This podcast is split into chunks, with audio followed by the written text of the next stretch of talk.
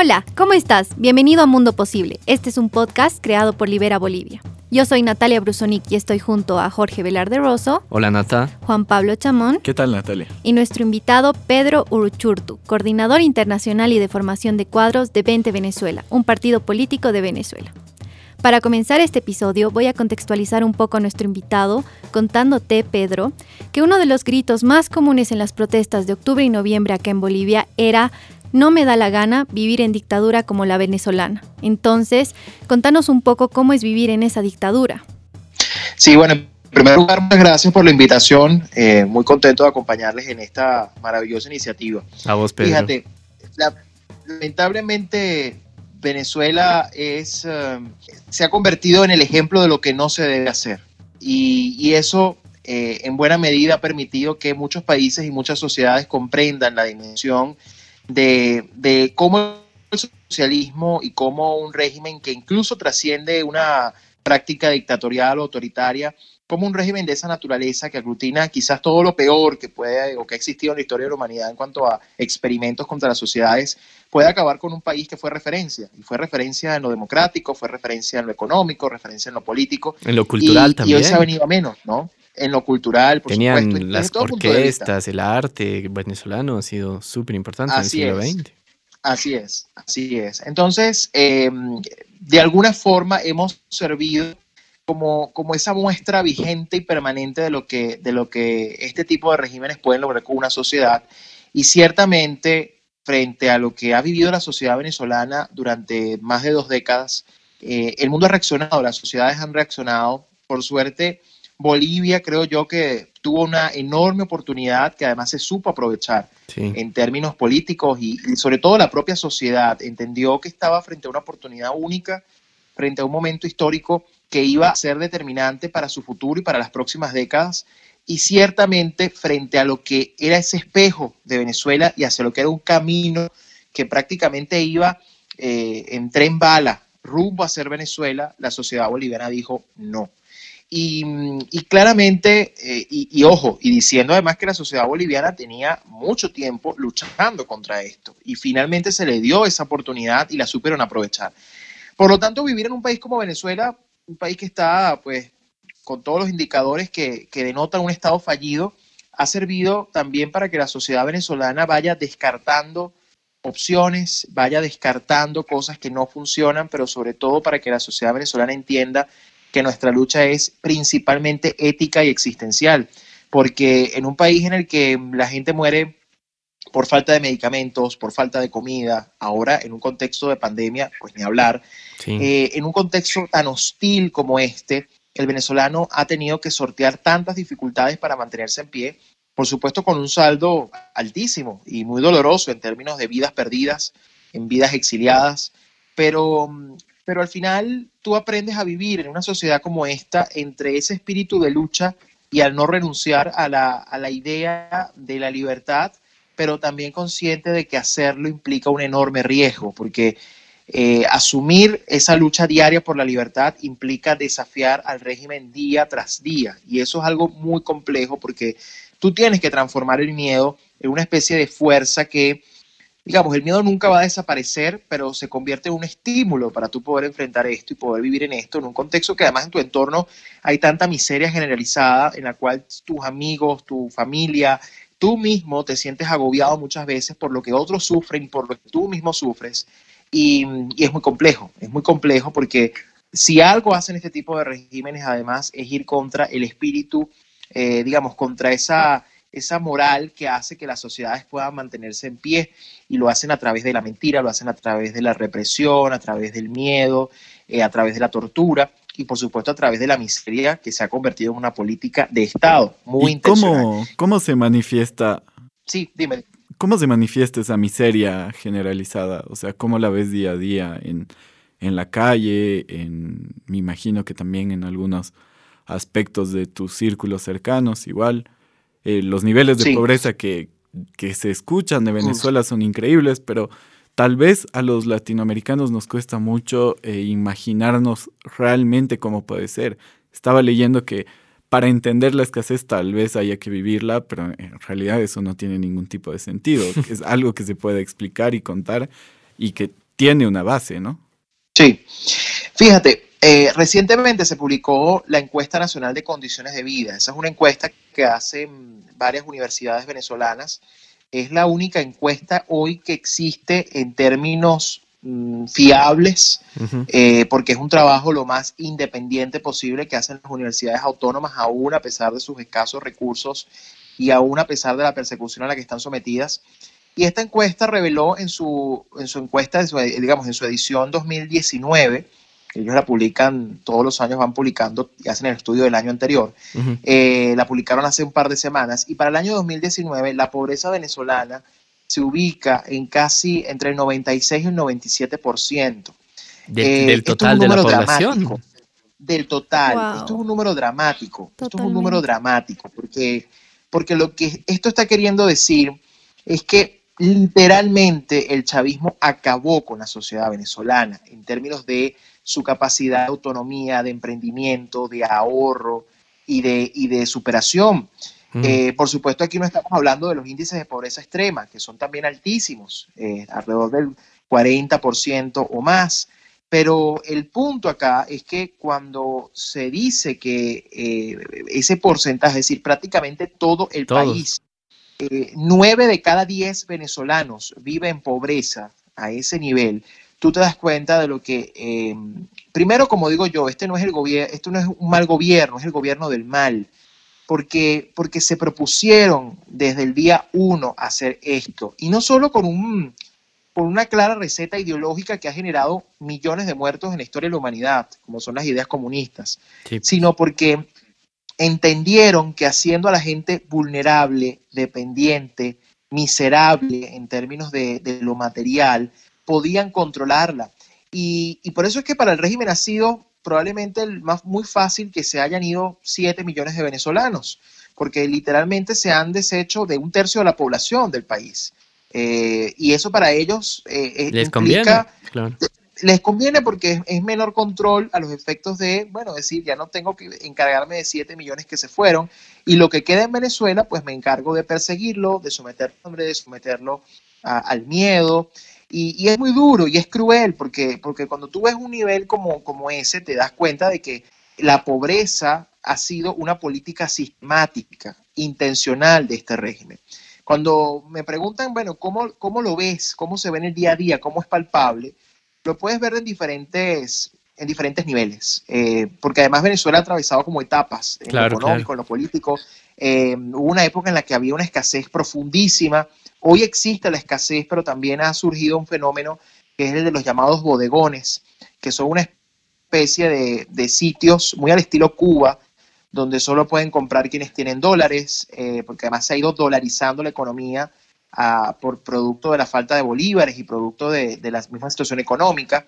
Pero al final no todo el mundo puede comprar allí, por supuesto, la hiperinflación. Eh, y curiosamente, el régimen tanto habló contra el dólar y era su enemigo histórico, lo terminaron aceptando como parte de, un modelo que coexiste con una moneda inexistente, hay que decirlo, porque el bolívar prácticamente es un símbolo, no más que eso. Pero mm, el punto acá es que eh, hay sitios, digamos, donde, bueno, sí, la gente puede comprar en dólares, eh, también los supermercados lo aceptan, pero están estos lugares que son lugares que suelen estar abastecidos, pero donde realmente quien puede comprar eh, pues mínimo el porcentaje de la población. En los supermercados puedes empezar a notar que hay algo más de, productos, todos importados por supuesto, pero el tema es quién puede comprar esto. Y Pedro, una pregunta. Sí. Nos hablabas de esos 7 millones de venezolanos que se fueron. ¿Tú tienes familiares entre esos 7 venezolanos, que, 7, eh, millones que se, han, que se han ido? Toda mi familia toda mi familia se fue. ¿Qué fue? Y, esa ha sido una de las, de las, decisiones más, más duras porque mm, quizás yo porque estoy en política eh, y en política desde muy joven, eh, eh, digamos, estoy como mucho más consciente de lo que implica esta lucha, pero también estoy consciente que para poder llevarla a cabo, yo tengo que estar en un esquema en el cual yo no haga vulnerable a mi entorno. Mm. Y, yo siempre digo que probablemente yo hago lo que hago en Venezuela y disfruto haciéndolo en gran parte porque mi familia no está aquí probablemente si mi familia estuviera aquí yo tendría que limitarme mucho más. Dentro de todo cuidas de los tuyos también, de lo que, haces, ¿no? Exactamente. Y, y en este caso, digamos, aquí corro solamente el riesgo yo y, esa es una forma de, de, quizás sentirme tranquilo en el sentido de que no estoy arriesgando a nadie más. Eh, pero claro, mi tranquilidad es proporcional a la angustia que ellos sienten sabiendo que yo estoy acá eh, solo, eh, dando esta lucha y, y, esto, ¿no? Pero, pero digamos, lo que quiero comentarles es que Venezuela es un país de realidades en una misma, incluso en una misma calle. Tú puedes estar de un lado de la acera, ves un restaurante lleno de gente, de carros último modelo, eh, una cosa inexplicable que no entiendes cómo alguien puede pagar, no sé, 40 mil, 50 mil, 70 mil dólares por una camioneta blindada o más. Y lo mm. ves, lo ves, ves ese lado de la, de la calle y del, del frente ves a tres familias hurgando en la basura, familias completas. O familias que esperan a que el restaurante saque las sobras del día para poder comer algo. Ese es el tipo de realidades que, que chocan y que se ven al mismo tiempo en un país que se jactó por mucho tiempo de presumir que tenía la mayor cantidad de reservas petroleras del mundo, lo cual quiere decir que entonces finalmente la riqueza no tiene nada que ver con lo que hay en el subsuelo, sino con las instituciones y los incentivos económicos que generan que las sociedades prosperen, que poco tienen que ver con lo que, lo que está en el subsuelo, sino realmente con la libertad económica y, ¿no? y todo eso. Pero Milton Friedman tenía esa frase famosa, ¿no? O sea, si dejas al gobierno administrar el desierto del Sahara, en cinco años te quedarás sin arena.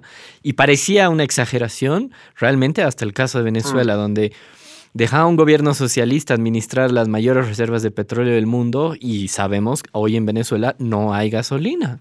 Y Pedro, ¿quiénes son estas personas que, que gozan de estos privilegios que nos cuentas? Mira, eh, primero sobre el tema del petróleo, que me pareció muy interesante. Eh, no solamente es que no hay gasolina, es que llevaron la producción de petróleo a cero por primera vez en la historia. Increíble. Venezuela prácticamente no está produciendo petróleo hoy, no está produciendo barriles de petróleo. Es decir, nosotros pasamos de producir 3 millones de barriles, 3 millones 500 mil, a producir lo mínimo y ahora prácticamente nada. O sea, acabaron con la industria petrolera lo cual yo debo decir que es una oportunidad para el futuro, porque acabaron con la era de la renta petrolera y eso implica que eso nos va a obligar a pensar en otro esquema y otro modelo de desarrollo que no puede basarse meramente en el rentismo petrolero, que mucho daño le hizo al, país y que en gran medida terminó provocando que el chavismo llegara al poder.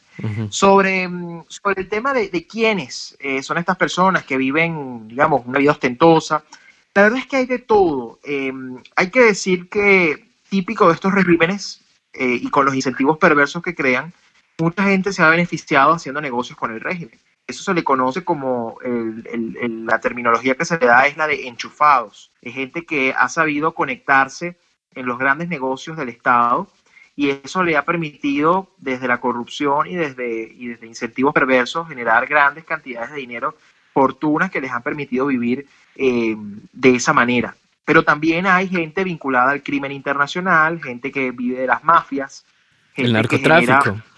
Del narcotráfico y que bueno, también parte de esa vida desde un entorno criminal le ha permitido tener una vida ostentosa en un país como este, donde, como te digo, eh, nueve de cada, si, nueve de cada diez personas eh, viven en pobreza, esa persona que falta es un enchufado, en términos, en términos Porque además hay que decir eh, porque hay que decir, probablemente no, no, a ver, no voy a generalizar, no es que cada una de esas personas de esos 10 son, son los enchufados, pero sí hay que decir que también incluso la gente, las familias que tuvieron más dinero en Venezuela, que lo hicieron honestamente, que produjeron, que le sirvieron al país a través de sus emprendimientos, incluso esas personas han visto disminuidos sus ingresos y, han disminuido su oportunidad de crear riqueza, se han tenido que eh, desvalorizar, vivir de sus ahorros, es decir, acabaron con la Venezuela ese sentido de ascenso social que existió, de movilidad social a partir del ascenso, del esfuerzo, acabaron con eso. Y las familias que vivían de su, de su vida empresarial, pues también se han visto muy afectadas, aquellas que honestamente hicieron su, su vida. Hay unos que, por supuesto, optaron por venderse a los intereses del régimen y, y hacer negocios con el régimen y probablemente viven mejor y sobreviven, pero son esa misma clase parasitaria que están en todos los países que lo, que le interesa es tener una buena relación con el gobierno de turno para obtener privilegios y beneficios. Pero es que lo, lo, que me parece impresionante, por ejemplo, ahorita que decías esto en las empresas y, y, cómo ha cambiado Venezuela, es el caso del helicoide, ¿no? O sea, digo, porque a mí me parece muy, muy simbólico, ¿no? O sea, un supermercado que era arquitectónicamente, digamos, la vanguardia, si no me equivoco, corregime, en los años 60, 70, hoy es una cárcel, ¿no? Un sitio de tortura. Mm. Es, es, como muy simbólico de lo que es el socialismo, ¿no? O sea, lo que en una sociedad libre era un supermercado, un lugar donde la gente comercia, intercambia de manera pacífica, el socialismo lo vuelve literalmente en una cárcel. Es, no sé, mm. es, es tremendo. Y, y, y, y, hablando de esto, por eso lo de la cárcel, eh, no sé si, si te parece un poco personal, pero ¿Tú has recibido alguna amenaza así directa, así de este tipo de cosas así de típicas de las dictaduras, así de sabemos dónde estás o ese tipo de cosas? ¿Cómo, cómo es hacer política en Venezuela desde la oposición?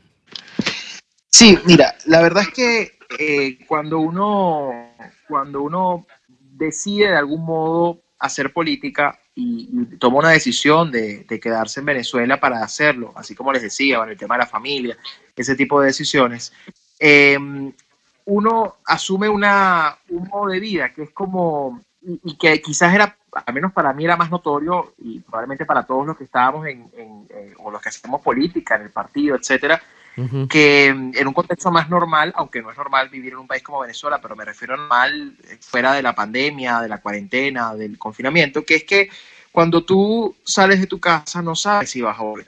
Eh, y ese es el modo de vida que uno asume cuando uno decide hacer política en un país como este, porque no sabes, que, no, sabes si vas a volver por varias razones, además. No sabes si vas a volver porque eh, el AMPA te puede secuestrar, te puede robar, te puede matar. No sabes si la policía política te va a secuestrar. No sabes si el régimen va a decir algo, qué sé yo, en televisión, en radio y te acusan de algo y vas preso, preso político.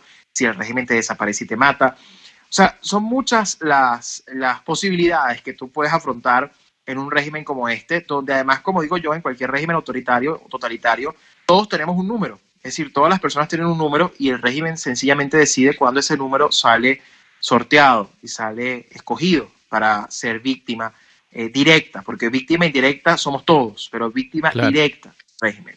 Entonces, uno al final eh, asume la política como una decisión de vida y asume esa realidad de no saber si vas a volver, que ahora en un contexto de confinamiento es eh, que no sabes si van a venir por ti, en cualquier momento, mm. uno lo asume como, como algo que es parte de esa, de esa, de esa vida política.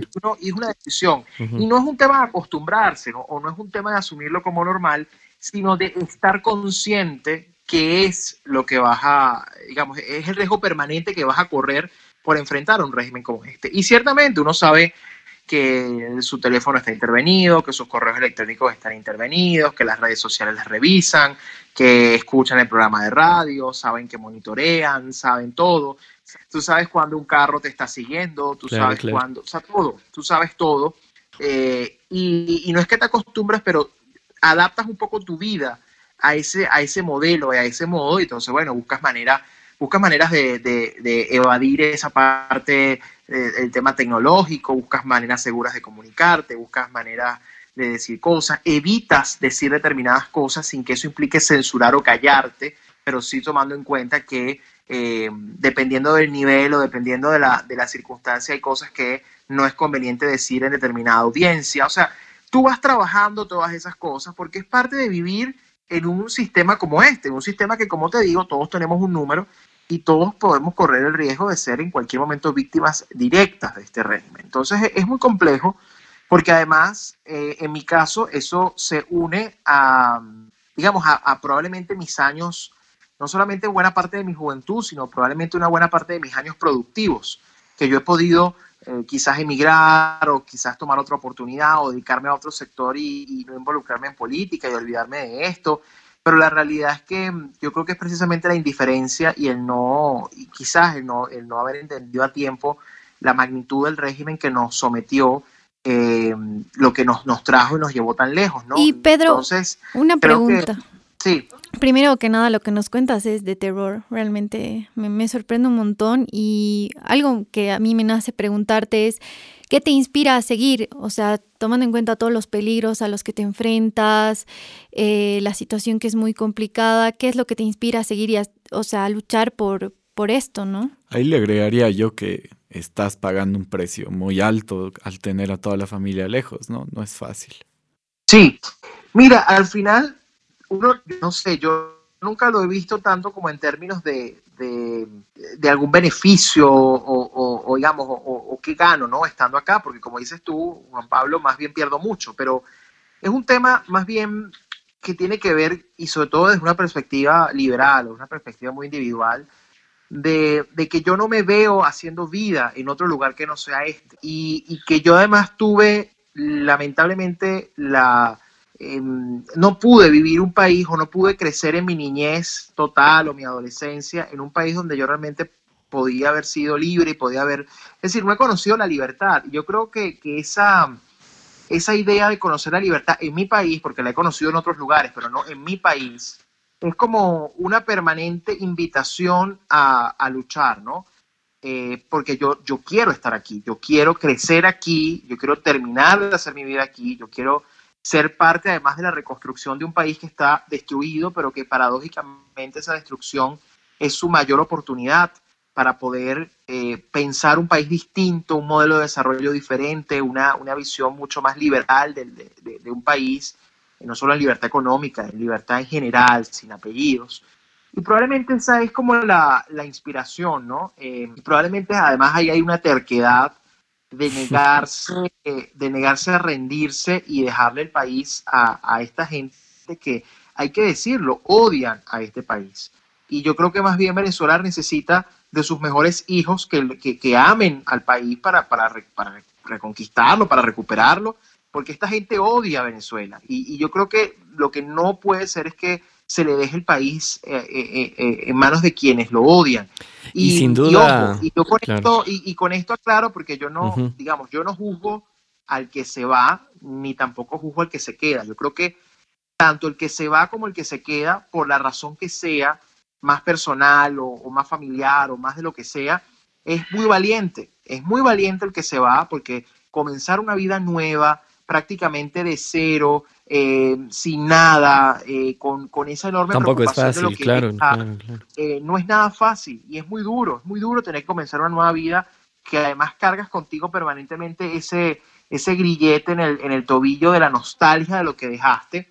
Y también para el que se queda es muy duro, porque, porque bueno, te toca vivir este país, que a lo mejor el que se va no lo tiene que vivir en la miseria, sino que tiene que vivirlo, o, tiene, o digamos, tiene más oportunidades de vivir un modelo más de mayor libertad, donde igual tiene que pasar mucho trabajo y, sufre, pero, pero no se ve sometido a esta miseria generalizada. Eh, y el que vive acá, por supuesto, sí está sometido a eso, más los enormes riesgos. Entonces yo creo que tanto el que se va como el que se queda es muy valiente, es una decisión estrictamente íntima, personal, pero que además tiene mucho que ver con la idea de, bueno, me voy para poder ayudar a mi familia que no puedo llevarme, que se tiene que quedar, o, es, un tema muy personal y yo por eso no juzgo no, claro. que tome esas, esas decisiones. Hay un elemento que es muy importante de lo que ha sucedido en Bolivia, que el día 9 de noviembre de 2019 Evo Morales llamó a un diálogo con, para, con, las, mm. con los distintos partidos que habían obtenido en las elecciones fraudulentas representación política. Y mm. Yo creo que ese, además de muchos que hemos ido analizando en el podcast, ha sido uno de los elementos de quiebre más importantes, porque por la presión de la gente eh, se dijo imposible ir al diálogo con Evo Morales. Y, y, los políticos empezaron a decir, yo no tengo nada que, yo no tengo nada que dialogar con Evo Morales, etcétera, etcétera.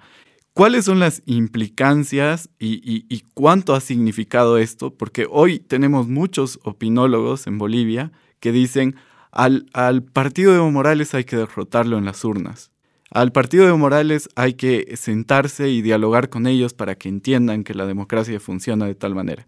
Es, eh, ¿por, ¿por, qué esto no, no, no, tiene sentido? No es opción. Ustedes manejan una, una teoría ahí que, es muy clara y que creo que puede aportar mucho al, contexto latinoamericano.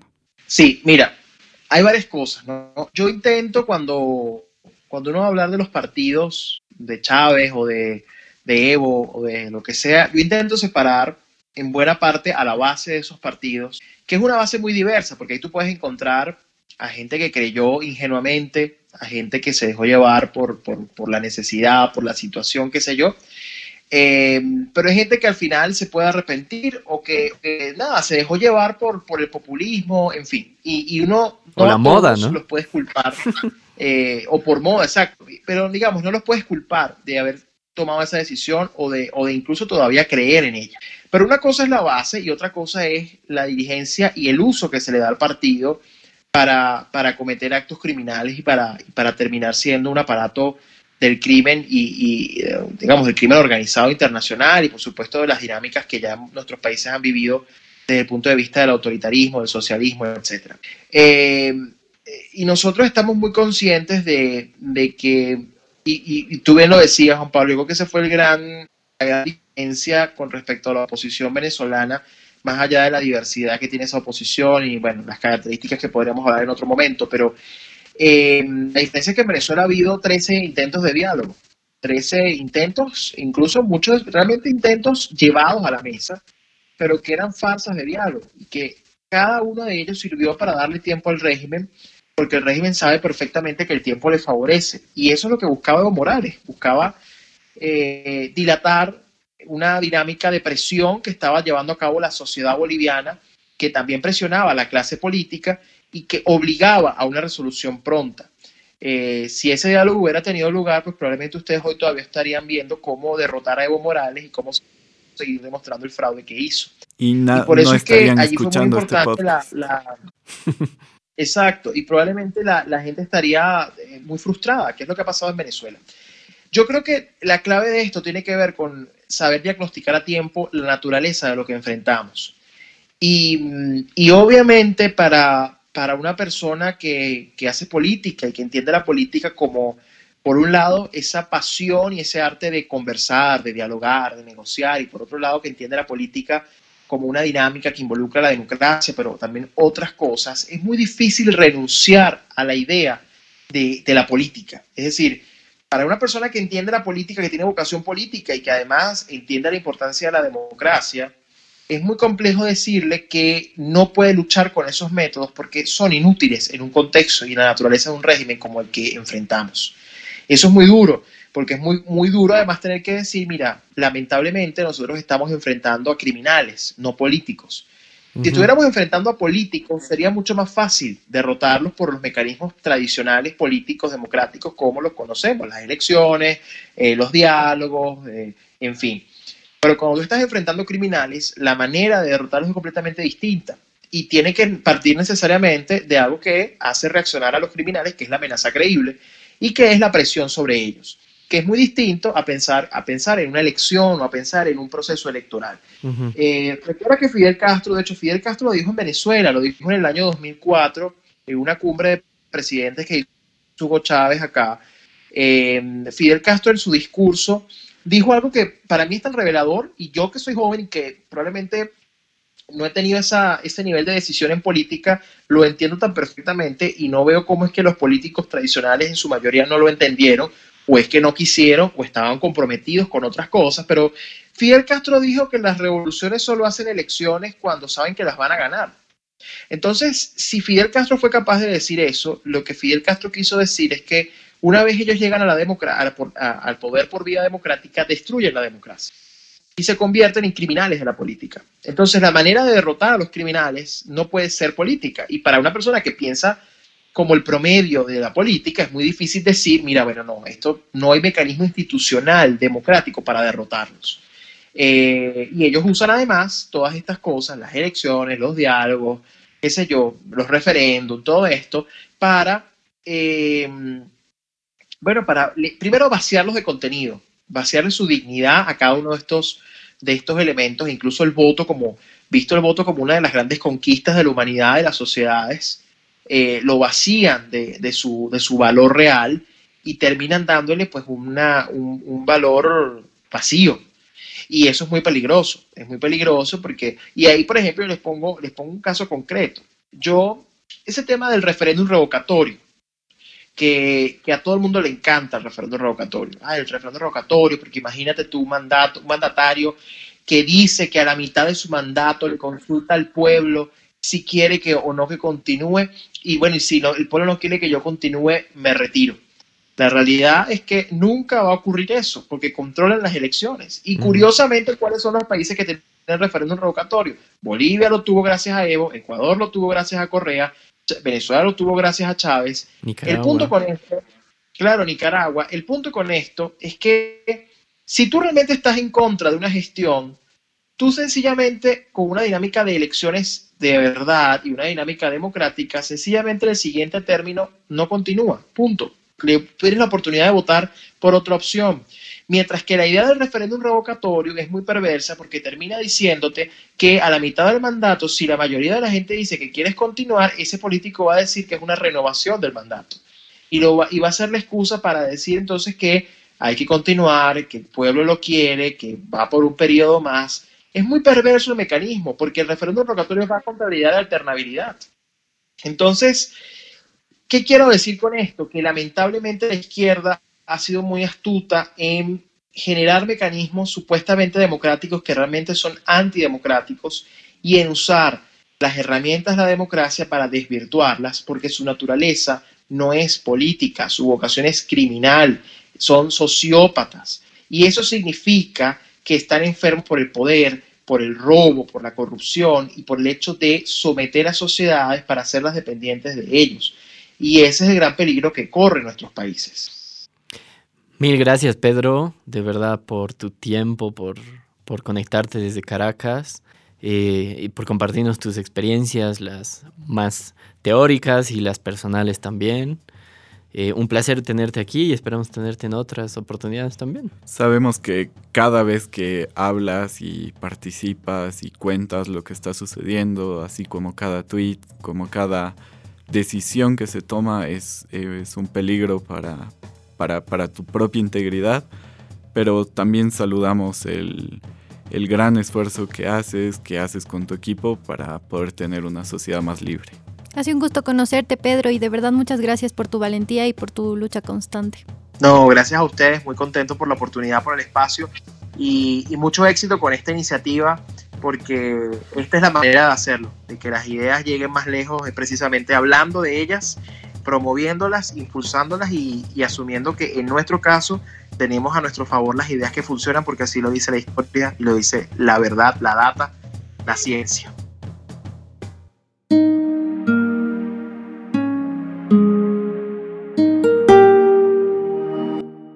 Las opiniones expresadas en este programa son de exclusiva responsabilidad de los participantes y no necesariamente representan la opinión de la Fundación Frederick Naumann, Países Andinos.